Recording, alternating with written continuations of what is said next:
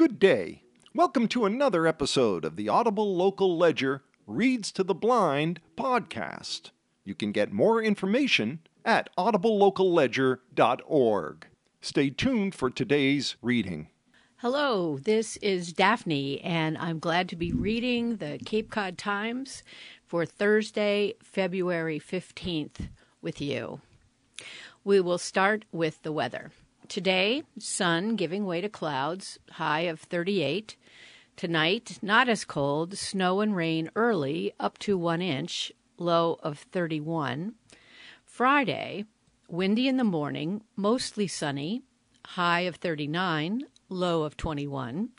Saturday, a bit of snow and rain in the afternoon, high of thirty-four, low of eighteen. Sunday, sunshine and patchy clouds, high of thirty-six, low of twenty-six. And Monday, plenty of sunshine and a high of forty-one, low of twenty-eight. And folks, today the sun rose at six thirty-seven a m and sets at five fourteen, which gives us ten hours and thirty-seven minutes of daylight. And on to the lottery. For the numbers game, midday drawing yesterday, February fourteenth, the numbers are two, six, nine, and seven. Again, midday drawing, February fourteenth, two, six, nine, and seven. The evening drawing, four, seven, six, and five. Again, for the numbers game, drawn yesterday, February the fourteenth, the numbers are four, seven, six, and five. For Mass Cash, drawn yesterday, the fourteenth, the numbers are five, seven, twenty, thirty, thirty-three. Again, for Mass Cash, drawn February the fourteenth, the numbers are five, seven, twenty, thirty, and thirty-three. For Powerball, drawn yesterday, the fourteenth, the numbers are one, four, forty-five, forty-seven, sixty-seven, and the Powerball is eighteen. Again, Powerball drawn yesterday, February the fourteenth. The numbers are one, four, forty-five, forty-seven, sixty-seven, and the Powerball of eighteen. For Mega Millions, drawn on Tuesday, February thirteenth, the numbers are one, three, nineteen, twenty-five, fifty-eight, and the Mega Ball is twenty. Again, for Mega Millions, drawn on Tuesday, February the thirteenth, the numbers are one, three, nineteen, twenty-five, fifty-eight, and the Mega Ball is twenty. For Mega Bucks, drawn yesterday, the numbers are one, three, fourteen, fifteen, thirty-two, and thirty-seven. Again, Mega Bucks, drawn yesterday, February the fourteenth, the numbers are one, three, fourteen, fifteen, thirty-two, and thirty-seven. And Lucky for Life, drawn Wednesday, February the fourteenth. The numbers are four, seven, thirty-nine, forty-two, forty-six, and the Lucky Ball is four. And on to the news. The top story for the Cape Cod Times on February the fifteenth is about our storm we just lived through. The, the uh, title of this article is Fast-Moving Storm Brings Snow and Power Outages. Erosion Also Present as Cape is Slammed. And this article is by Eric Williams. There are two photographs. One is of utility poles. And the, the caption is Snow-Coated Utility Lines Sag on Wednesday along Salt Marsh Road in East Sandwich as an electric line crew works to restore power to the beachfront area. And then there's another uh, photograph of the beach, and it shows er- Andrew and Elizabeth Catano surveying damage on Wednesday due to a newly the damage to a newly reinforced protective dune at Town Neck Beach in Sandwich. to the article. Tuesday's storm was a fast-moving smack of wind and snow on Cape Cod that dumped about eight inches of the white stuff in some areas and caused thousands of power outages. During the afternoon height of the storm, near whiteout conditions made road travel perilous. On the bright side, the quick pace of the storm seemed to lessen the toll of flooding and erosion around the area. Quote, "I really think we dodged a bullet," close quote, said David DeCanto, director of the Sandwich Natural Resources Department. Quote, "We got a little bit of flooding and a little bit of erosion," close quote. On Wednesday, a newly reinforced protective dune at Town Neck Beach in Sandwich was eroded after high tide. DeCanto said a little wear and tear was observed at the town's usual trouble spots, including the Town Neck Beach area, but the fast-moving storm didn't linger over multiple tide cycles, which would have exacerbated erosion and flooding damage. Quote, "We really didn't get a storm surge," said DeCanto. Quote, "It wasn't all that bad," said Ted Keene, director of the Coastal Resources Department in Chatham, who added that the storm's effects were less significant than those brought by recent bad weather. In an email to the Cape Cod Times, Lindsay French, visual information specialist at the Cape Cod National Seashore, reported that park field staff had been out and about on Wednesday morning to see what the storm had wrought. Quote, "The Marconi Beach stairs survived, and there is no major damage or erosion to report," wrote French. "Happy to escape relatively unscathed," close quote. While Cape Cod received a good-sized serving of snow, the largest reported snowfall, fifteen point five inches, occurred in the Farmington, Connecticut area. According to the National Weather Service, observers, spotters, and members of the public around Barnstable County reported these preliminary snow totals from Tuesday's storm.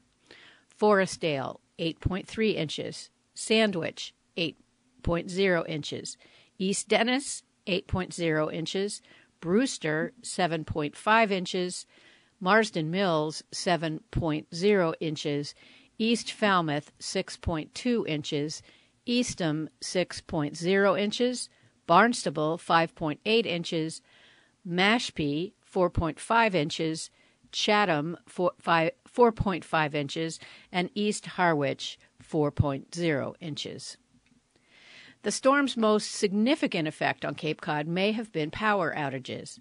Shortly after eight p.m. on Tuesday, Eversource reported that more than twenty thousand Cape customers were without power. By about ten thirty a.m. Wednesday, that number had been whittled down to about thirteen hundred Cape cu- customers without power, with more than three hundred customers without power in Falmouth. In an email to the Cape Cod Times, Eversource spokesperson Priscilla Race wrote that the remaining outages in eastern Massachusetts, quote, "are clustered on Cape Cod and Martha's Vineyard, and we are working to substantially complete storm restoration by six p.m. Wednesday, with most customers restored sooner," close quote. According to Ress, the vast majority of outages were caused by, quote, "snow and wind, bringing trees and limbs down onto the electrical system, causing damage," close quote.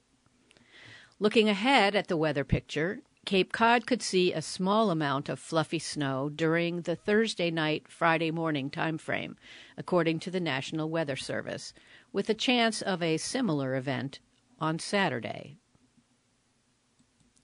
Continuing with front page news for the Cape Cod Times, this article is Riverview Can Expand Programs After Buying Golf Course, reported by Zane Razak. Riverview School, a private East Sandwich school for students with disabilities, is under contract to purchase the forty-acre Twin Brooks Golf Course on Scudder Avenue in Hyannis. The purchase stops a proposed plan to build an apartment complex on the land. Head of school Stuart Miller said Riverview School had searched for land for about two years. the independent coeducational boarding day school serves students aged eleven to twenty-one with various learning challenges such as autism, Down syndrome, and elect intellectual disabilities. Buying the property will allow the school to expand its offerings to students beyond twenty-two years old, said Miller. We really, quote, we really changed the whole trajectory of lives here, and the friendships that the students form and belonging to this community is really life-changing, he said. We want to make sure that we can extend our programming beyond that kind of arbitrary age cutoff, close quote. Meanwhile, plans to turn the golf course into a three hundred twelve unit apartment complex are now dead. The decision to terminate the agreement for real estate developer Corterra Multifamily Communities to buy the property was mutual, said Chuck Carey of Carey Commercial, who represented the sellers. Carey named, quote, NIMBY neighbor opposition as the reason, using the acronym for not in my backyard. No point in calling it otherwise, said Carey. It was totally disingenuous outcry based on the fact that some of those people have a house in the area and just enjoy the fact that they have a free, grassy backyard golf course, close quote. Twin Brooks Golf Course in Hyannis is owned by T F G Hyannis Hospitality, L L C, according to the assessor's office. Corterra wanted to build three, thirteen three-story apartment buildings within walking distance of Main Street, with thirteen percent of the apartments set aside for affordable housing. The Cape Cod Commission had signed off on the plan, but the project, known as Emblem Hyannis, drew heavy opposition from local residents, including the group Save Twin Brooks, which wanted to preserve the site and lodged a legal challenge in Barnstable Superior Court, along with several other plaintiffs. Dan Lee, Corterra Northeast Division President, could not be reached for comment. Riverview School, quote, can only begin to dream at this point, said Miller, adding that no fully formed comprehensive programs have been prepared yet. Quote, we are pleased and heartened that this property now appears to be going to a long-standing Cape institution that has many of the same values that we have, said John Ale, a retired lawyer and Save Twin Brooks volunteer. Save Twin Brooks now looks forward to collaborating with the new owner to continue efforts to preserve the site and restore the degraded estuary, said Ale. The school has begun land planning work to determine how the property can best be used to further its expanded mission, said Miller, and has reached out to Save Twin Brooks, Barnstable Land Trust, and town officials to understand their hopes and concerns for the parcel. The school received its largest philanthropic donation from an anonymous donor that will allow it to purchase the land. Both Carey and Miller said they could not divulge the price at this time. The property is set to close on March thirteenth, said Miller, at which point they'd be free to discuss those details. Founded in nineteen fifty-seven, Riverview has an East Sandwich campus on Route six A that contains a cafe and a thrift store as public-facing businesses where students can work and interact with the community, as well as a couple of dormitories off the proper campus. All combined, it totals about twenty acres, said Miller. Quote, we love our campus in each sandwich, and we have absolutely no plans to do anything different there. We've just reached the point where we cannot f- further develop it, close quote, said Miller. The school has about two hundred students and employs about two hundred twenty-five adults.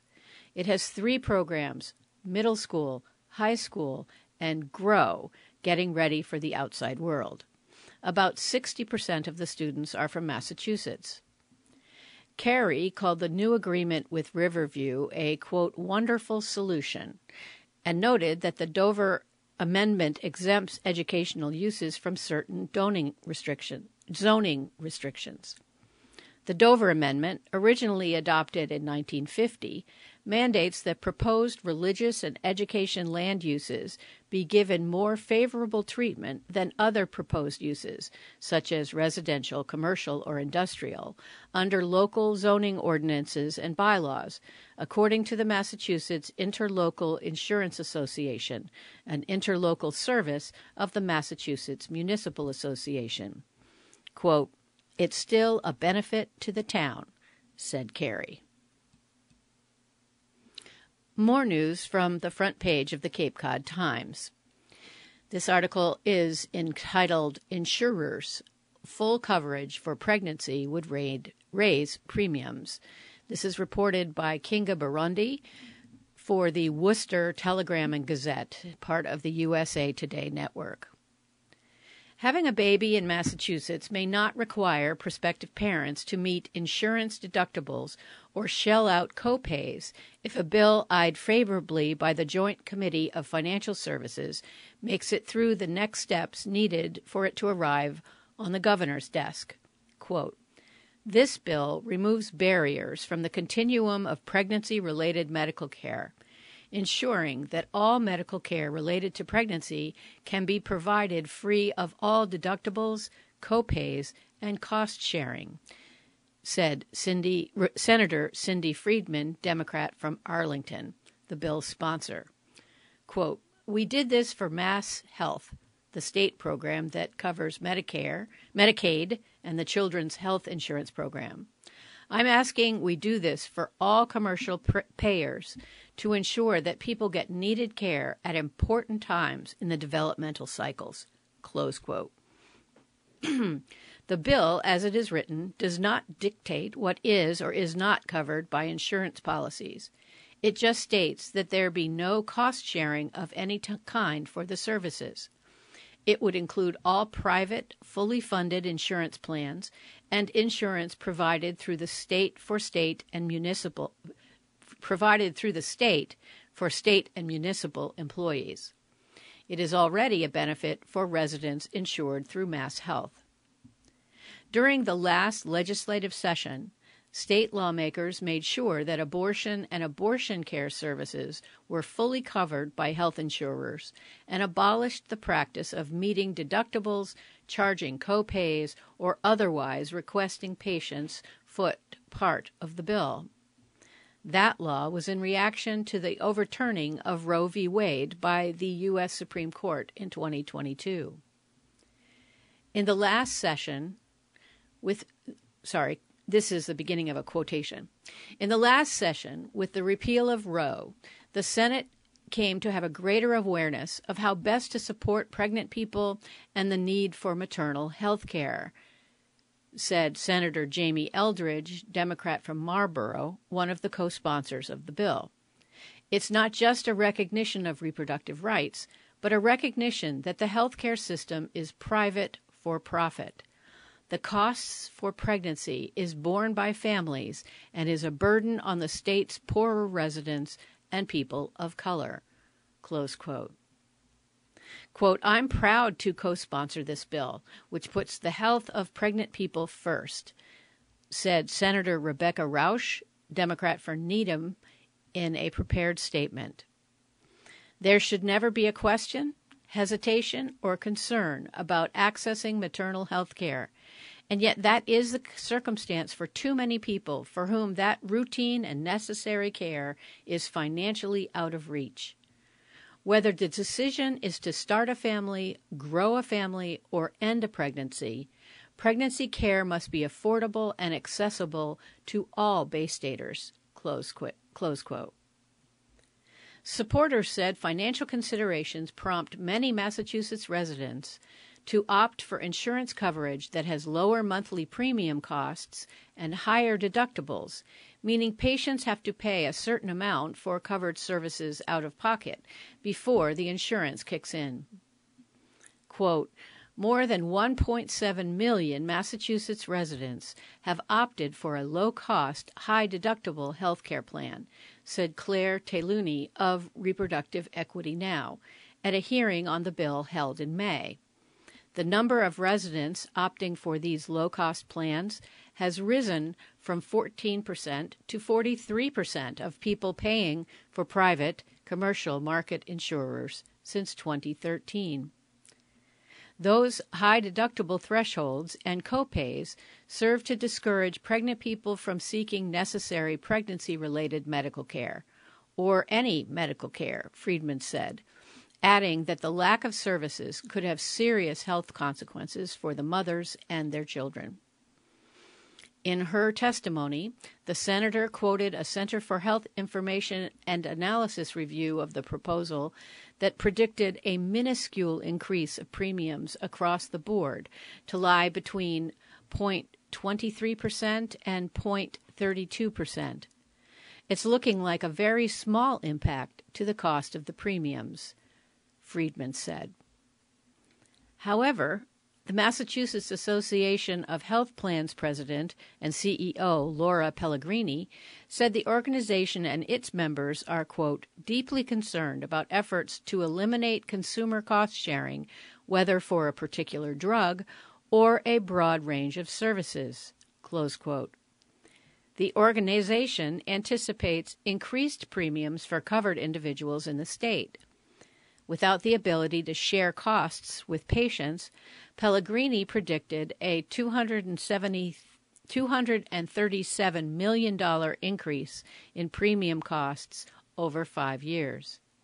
Quote, if cost sharing is eliminated for one service, the actuarial, actuarial value of the insurance product changes, increasing the overall premium, Pellegrino said in a prepared statement.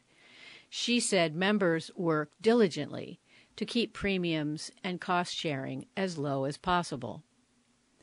In the case of pregnancy and childbirth, health plans provide coven- coverage for routine prenatal care, including office visits without cost sharing, as well as preventive services as outlined in federal guidance, including no-cost depression and anxiety screenings and interventions, gestational diabetes screenings and healthy weight counseling, screenings for hypertension and sexually transmitted infections, and breastfeeding interventions for postpartum women, Pellegrini said. Statistically, lower-income households pay more of their total incomes for health care costs, including insurance premiums, than higher-income households, according to Friedman Healthcare in a report released in twenty seventeen that provided a view of price variations between insurance providers. A Massachusetts family of three with a sixty thousand dollars household income paid thirty percent of that for health care costs. The percentage of income dedicated to health care decreased as earnings increased.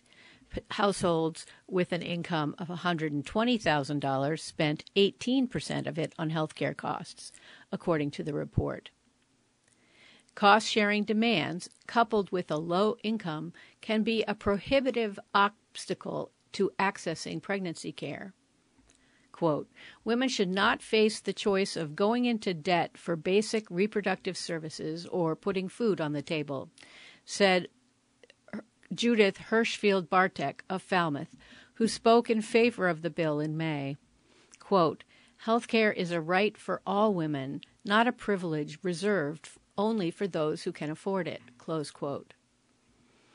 Jan Soma, with the Massachusetts chapter of the League of Women Voters, pointed out that ninety-seven percent of women in Massachusetts are covered by health insurance, yet many still have challenges affording reproductive health care.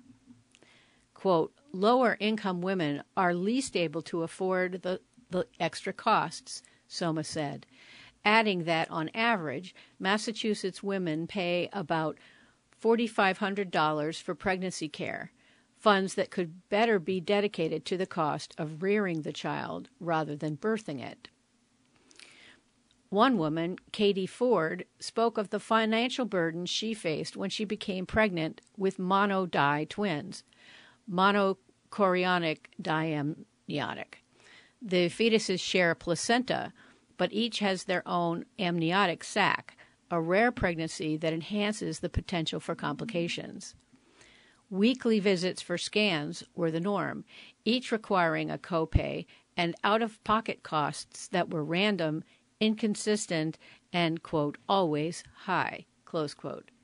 Changes in insurance, including a renewal, meant that she failed to meet her deductible while she was pregnant and then had the deductible reapplied on the policy renewal. Quote, it was the same pregnancy, Ford said. Throughout her pregnancy, Ford said, rather than focus on her condition and the coming leap into parenthood, she fretted about whether costs incurred were covered by insurance. Quote, it took us three years to pay off the cost of maternity care, Ford said. Families should not have to risk bankruptcy to have a child, close quote. Our last front page article from the Cape Cod Times for Thursday, February the fifteenth, is entitled Democrat Wins New York Seat Santos Had Held. And this is reported by Marina Pitofsky, Sudishka Kochi, Ken Tran, Savannah Kuchar, and Rachel Looker, Rachel Looker for the U S A Today.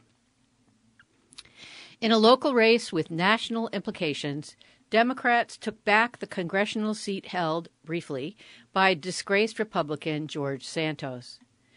Voters in New York's third Congressional District chose former U S Representative Tom Suozzi in a special election Tuesday night over Nassau County legislator Mazi Pilip. The win is a big boost for Democrats in the House.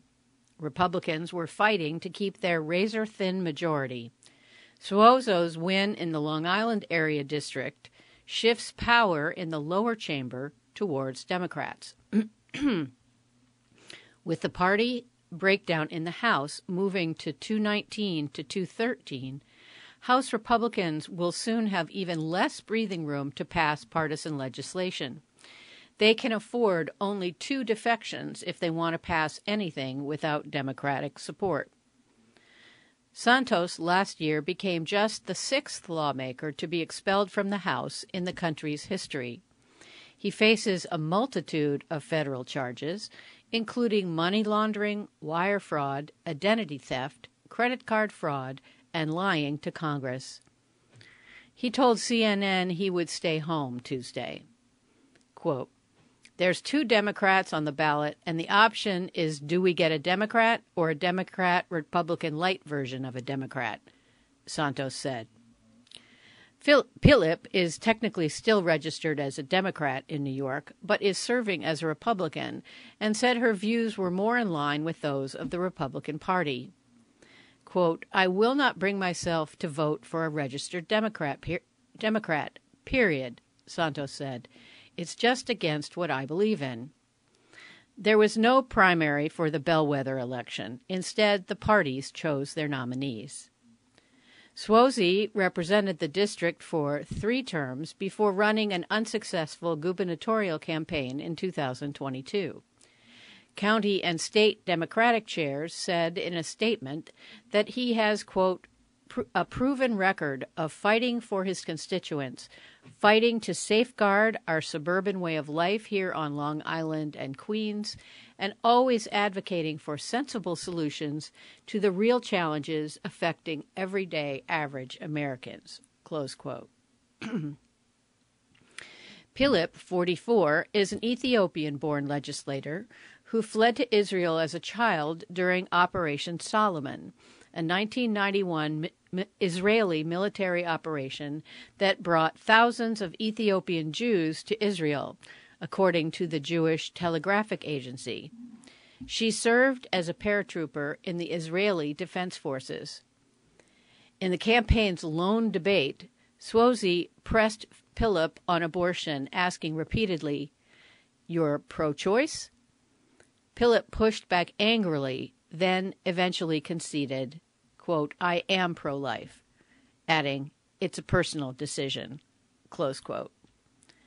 Various New York Republican lawmakers came out for Pilip Monday night, including Representative Elise Stefanik, Republican of New York, House Minority Leader Hakeem Jeffries, Democrat of New York, joined Suozzi on the stage at a campaign event this month. However, both candidates distanced themselves from their party leaders.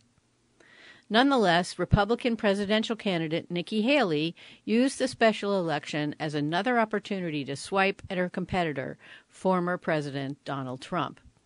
Quote, "Everything that he is involved with, with Republicans, we lose," Haley told C N N, pointing to a string of recent Republican electoral losses.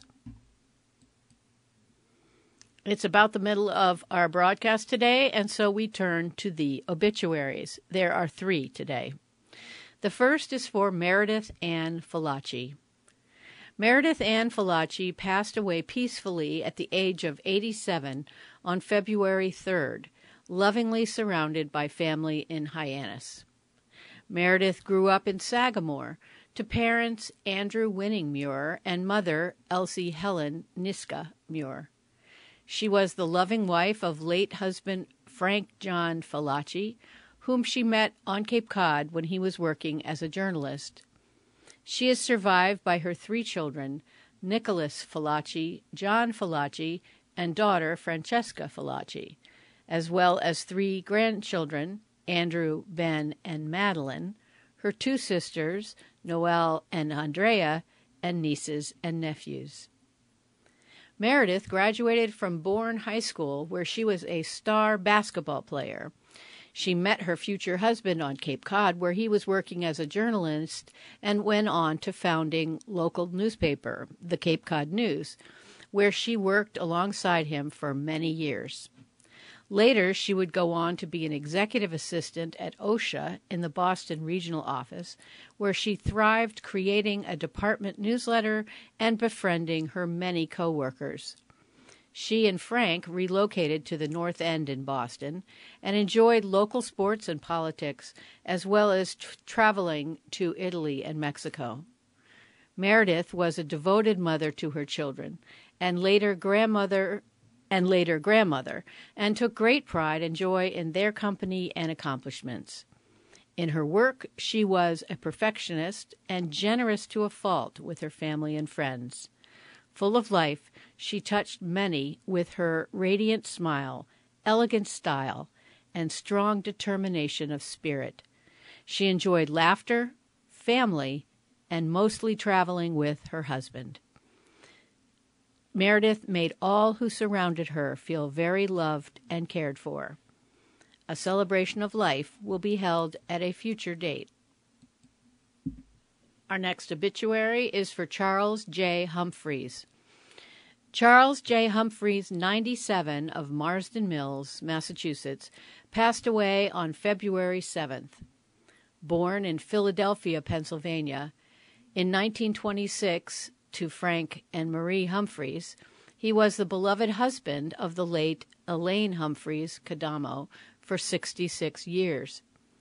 Affectionately known as Chuck, he had a lifelong passion for fishing, photography, and dogs.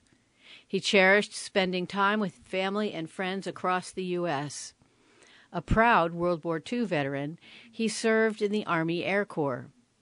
He also lent his voice to the Chanter Choir as a member of the Shriners International Organization, enriching the community with his singing. He retired after dedicating years of service to Dresser Industries. Charles is survived by his two sons, John Humphreys and his wife Lynn Humphreys of Marsden Mills, and Jeff Humphreys and his wife Sharon Humphreys of Richmond Hill, Georgia, along with five grandchildren, Michelle, Danny, Lauren, Nicole, and Kristen McLaughlin Humphreys, and her husband, Corey McLaughlin. He will be dearly missed and remembered fondly by all who knew him. Funeral arrangements under the direction of Chapman Funerals and Cremations, Marsden Mills. Our last obituary for today is for Jeffrey Richard Sadowski. Jeffrey Richard Sadowski, aged forty-seven, passed away on February eighth, twenty twenty-four, in McLean, Virginia. He was the husband of Anastasia Sadowski. Born in Plymouth, Mass., he was active in all sports growing up. His love had no bounds for basketball, especially the Katuitt Kettleers of the Cape Cod Baseball League and the Boston Red Sox. He graduated from Northeastern University with honors, where he was an editor of the Northeastern News, the student newspaper. Post-graduation, he worked in the Boston office of Congressman Edward J. Markey, who at the time was the United States Representative for Massachusetts' seventh Congressional District. He was a speechwriter, researcher, and pollster for Congressman Markey's re-election campaigns. He left Congressman Markey's office in two thousand one, two months before the attacks on September eleventh, and joined the State Department. As a result, his work took him across the globe, his most favorite being Miami and South America. He thoroughly loved his career. Besides his wife, he is survived by father, his father Richard, and brother Todd. His mother Janice passed away in two thousand four. Services are private. Memorial donations may be made to the charity of one's choice. Our next article from the Cape Cod Times is entitled, Judge Grills Massachusetts State Troopers Over Illegal Audio Recording. And this is reported by Brad Petreshin from the Wo- Worcester Telegram and Gazette. More than sixty Massachusetts state troopers made covert investigative reporting recordings in recent years that were never turned over to prosecutors and in many cases violated the state's wiretapping law, documents obtained by the Telegram and Gazette show. The recordings, which mostly appear to have been made during drug investigations, were made in more than two hundred fifty criminal cases, the documents show, including cases brought by local, state, and federal prosecutors. Quote, that we're even here, frankly, is shocking to me. Christopher P. Locanto, First Justice of the Fitchburg District Court, said during a recent court hearing on the recordings in which he asked pointed questions of current and former troopers under oath. It was while discussing a Fitchburg drug case with an undercover state police detective in twenty twenty-three that local prosecutors first learned troopers had made but failed to disclose audio and video recordings of drug purchases. Prosecutors are legally bound to provide defendants with any evidence of their statements, and a failure to do so could open the door to court challenges or civil lawsuits that could threaten convictions or lead to monetary damages. As the Telegram and Gazette reported last year, Worcester County District Attorney Joseph D. Early Junior's office, after learning of the undercover officers' recordings, informed members of the defense bar and asked state police for more information about what happened. Since that time, state police conducted an audit that found that more than sixty troopers made recordings that they never disclosed to prosecutors in more than two hundred sixty cases dating to at least twenty thirteen. A June twenty twenty-three state police mem- memorandum shows. Quote, many recordings were made outside of legal parameters governing serotip- ser- surreptitious audio-, audio recordings in Massachusetts, state police wrote in a training document summaring- summarizing lessons learned from the probe. The review shows that state police never have never had a policy regarding covert audio recordings, and that the department, despite acquiring technology in recent years that allowed officers to secretly make recordings on their smartphones, never trained officers in how to use it. This is a failure of the state police in terms of giving out equipment and not providing training, Locanto remarked at one point after hearing testimony from multiple troopers. Locanto has conducted three hearings since November in which he has questioned troopers under oath in connection with requests from defendants for new trials. Audio the T N G reviewed of the hearings show Locanto made clear his frustration with the answers troopers as well as state police lawyers have provided to his questions. the state police, which the documents show have since created a, bol- a policy on the use of covert audio recordings and required training, did not return a set of questions sent to a spokesman Monday. Among the queries was whether the department expects any prof- high-profile cases to potentially be impacted by the undisclosed recordings. According to a list of docket numbers of potentially impacted cases contained in the police memorandum, undisclosed recordings were made in cases in superior courts throughout the state, as well as more than a dozen cases in federal court. One of the cases listed is that of Vincent Fats Caruso, a Salem man sentenced to more than twenty years in federal prison in June twenty twenty-two. The Office of U S Attorney, Attorney for Massachusetts, Joshua S. Levy, which in a news release described Caruso as a C R I P-associated leader of a, quote, violent fentanyl pill trafficking organization, close quote, dis- declined a request for information. Federal law is less stringent than Massachusetts law on secret recordings. It only ac- requires one person's consent to the recording, so it was not immediately clear whether any federal case could be impacted. There did not seem, there did not appear to be any docket entries in Caruso's case indicating his defense had raised the issue since his conviction. The recordings under scrutiny are connected to a Motorola-based smartphone application, CallU, the law enforcement across the country. that law enforcement across the country use during drug investigations. The application, which supplants use of the more dangerous physical wires police formerly used, allows officers to use their phones as covert rec- recording devices, marketing materials show. Testimony in Lecanto's court indicates that the company defaults the application to audio and, depending on the app, video record the interactions. Marketing materials show the company has touted the technology in assisting in prosecutions. But Massachusetts law, unlike most other states, makes covert recordings illegal under its wiretapping law, and, with limited exceptions for officer state safety, requires police to get warrants before recording undercover operations.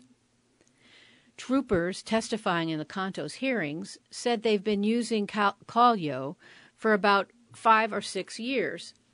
Their prime goal, they said, was to monitor the application, which allows real-time streaming of audio and sometimes video, to ensure officer state safety during drug buys. Some of the troopers testified that they didn't initially know that the application was recording. They only thought it was streaming, though it appeared that all eventually were made aware of the capacity during the investigation.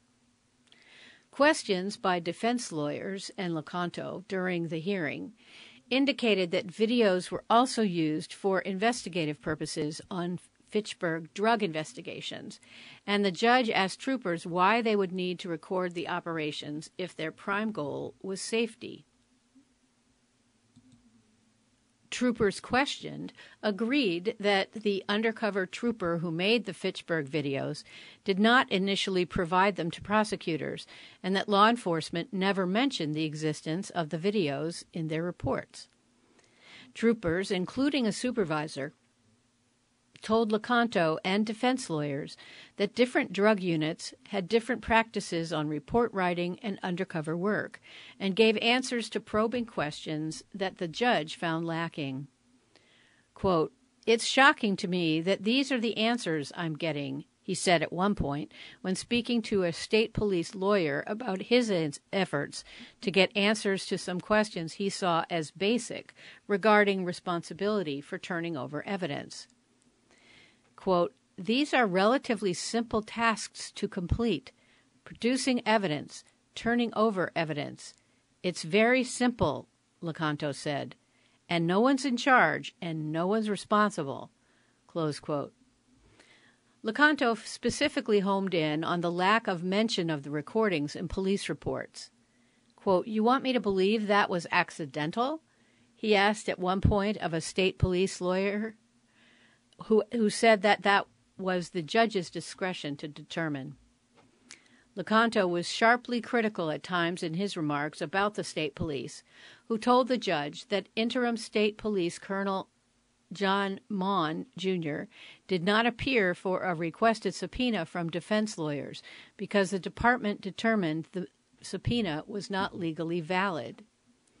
Quote, "You can't ignore the summons because you don't think it's valid," Lecanto said in the first hearing, November twentieth. "If you don't believe the summons is valued, you come to the court." Quote, "Rules apply to everyone," close quote. Maughan has not testified in the case, and later court proceedings show Lecanto did not appear inc- did not appear inclined to believe his testimony was necessary.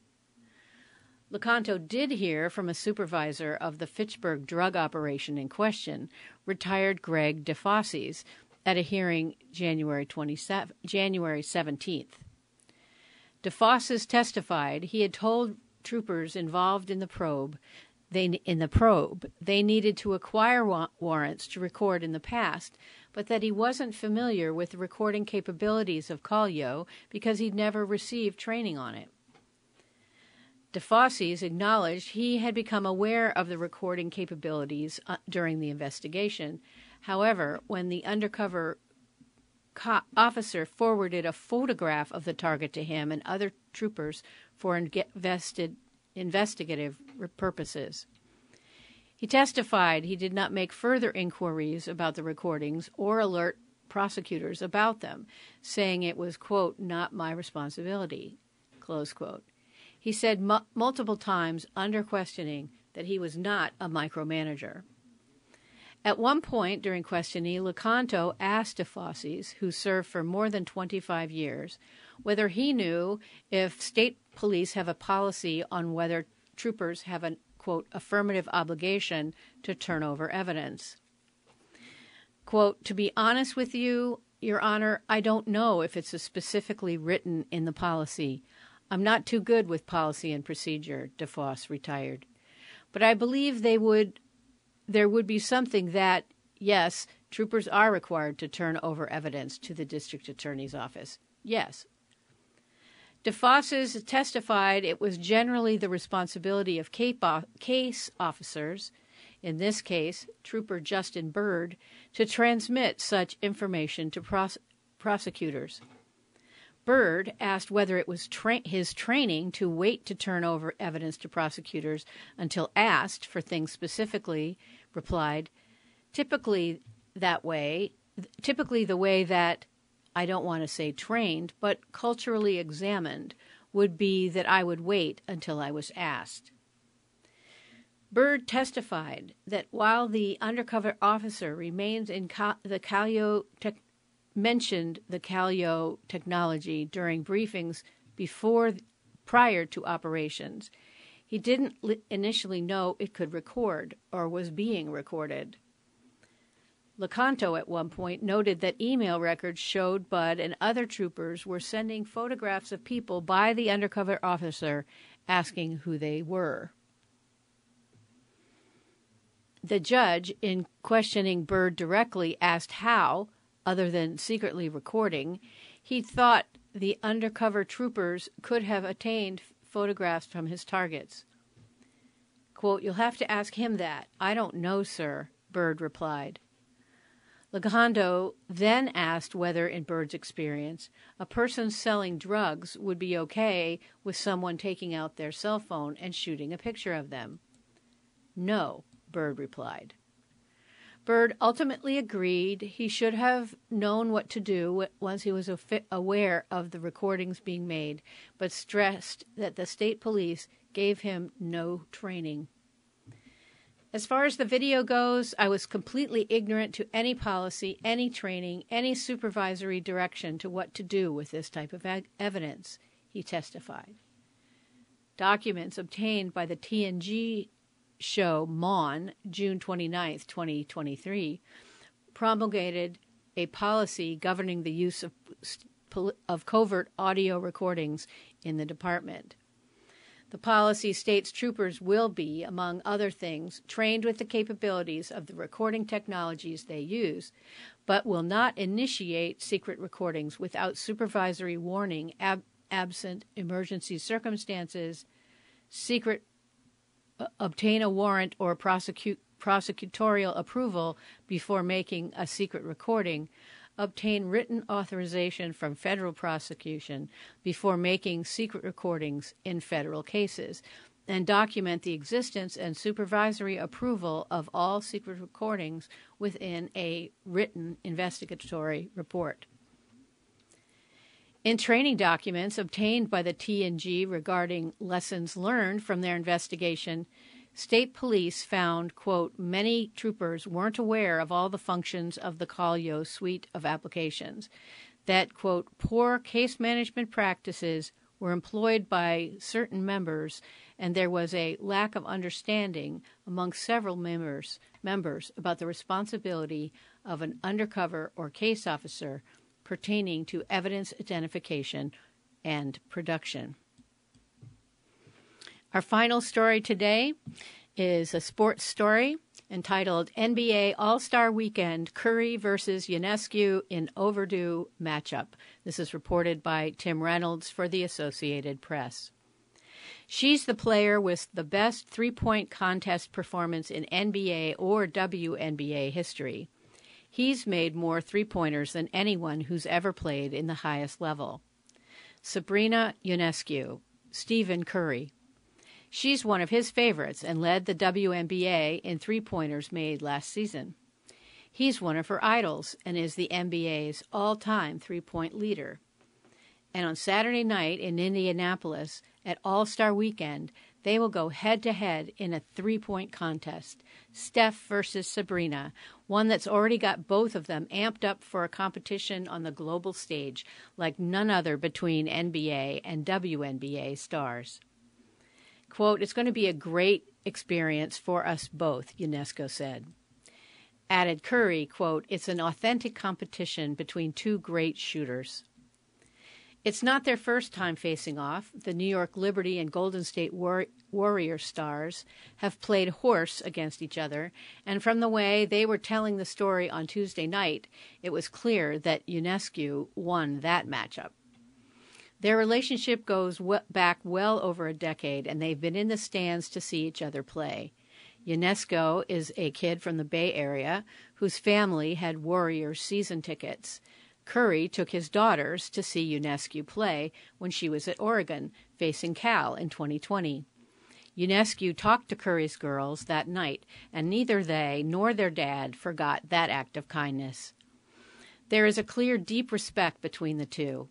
The winner on Saturday night gets bragging rights, but both of them know there's a far bigger prize than winning. Quote, I think a lot of people are either on one side or the other of their reactions, like this dopest thing in the world, it's the first of its kind, and it'll be something that kind of changes the narrative of what it looks like, Curry said. But then also there's a camp that's like, oh, you've got a lot on the line. Do you really want to take on that challenge? What if you lose? There's a lot of, of fear attached to it, really, I guess. This is what sports is about. Here's how we got here. Ionescu put on a shooting show for all time in the W N B A's three-point contest last summer. She missed her first shot of that final round, then made her next twenty, yes, twenty, before missing again, and then she made her final five. The totals, twenty-five for twenty-seven shooting from seven different three-point shots on the floor in sixty-three seconds. Ionescu posed for a photo imitating Curry's famous lights-out pose while holding her trophy at the W N B A event and raised the possibility of a matchup. She had just scored thirty-seven shootout points. Curry's best in the N B A version of the three-point contest is thirty-one. Then came last month when Curry was wired with a microphone for Golden State's game against Sacramento and had a discussion with Warriors teammate Brandon Podziemski about Ionescu. Quote, I think I've got to challenge her, Curry said, told Podziemski. Ionescu responded on social media, let's get it. See ya at the three-point line. And here we are. It's already sounding like this one will be the matchup maybe everybody wants to see on the all-star stage. Sure, there's the game on Sunday night. There's Mac McClung trying to pre- defend his crown in the dunk contest on Saturday. There's Victor Wembanyama making his all-star event debut in the Rising Star Games on Friday. Quote, "We're really excited for the opportunity to do this," Ionescu said. "From my perspective, it's something I could have never imagined being a part of. It's really organic," close quote. This one has a little bit of everything. A battle of the sexes field, two shooters with enormous respect from their peers, two players with enormous respect for each other. And yes, it seems like people will be choosing sides. Two incredible shooters, incredible players, really. I don't want to disrespect their craft. I know how much hard work they put in, Dallas guard Kyrie Irving said in a video posted on the N B A's social media channels. Quote, "But that three-point line doesn't exist. They're all the way out to the four-point line, five-point line. But yeah, I'm pulling for Sabrina. No disrespect for, to you, Steph. I love you, big bro. But at the same time, she's got the record, man. She's coming to defend her title. You're coming to the competitive table to see if you can win. It's going to be interesting," close quote. Added Phoenix forward Kevin Durant, also to the N B A's social channels. Quote, "I'm going, Steph. I'm going, Steph." Durant originally picked Curry, then decided he would back Ionescu, then changed his mind yet again. Both players will see their foundations get some cash from this. Curry's Eat, Learn, Play nonprofit and Ionescu's S one twenty Foundation will receive a donation from the N B A and W N B A for participating. Every shot they make, one thousand dollars for regular threes, two thousand dollars for Moneyball threes, and three thousand dollars for deeper threes from nearly thirty feet, will bring a donation from State Farm to the N B A Foundation to, quote, "support economic empowerment in the black community," the league said. Quote, "She's the champ. I'm the contender," Curry said. "Let's lay it on the line," close quote. That's all we've got time for today. This is Daphne. I have been reading the Cape Cod Times for Thursday, February the fifteenth. I hope you have a wonderful weekend. Enjoy the beauty that is outside. And if you like the snow, go play in it. And if you don't like the snow, just look at it and note that it's kind of pretty.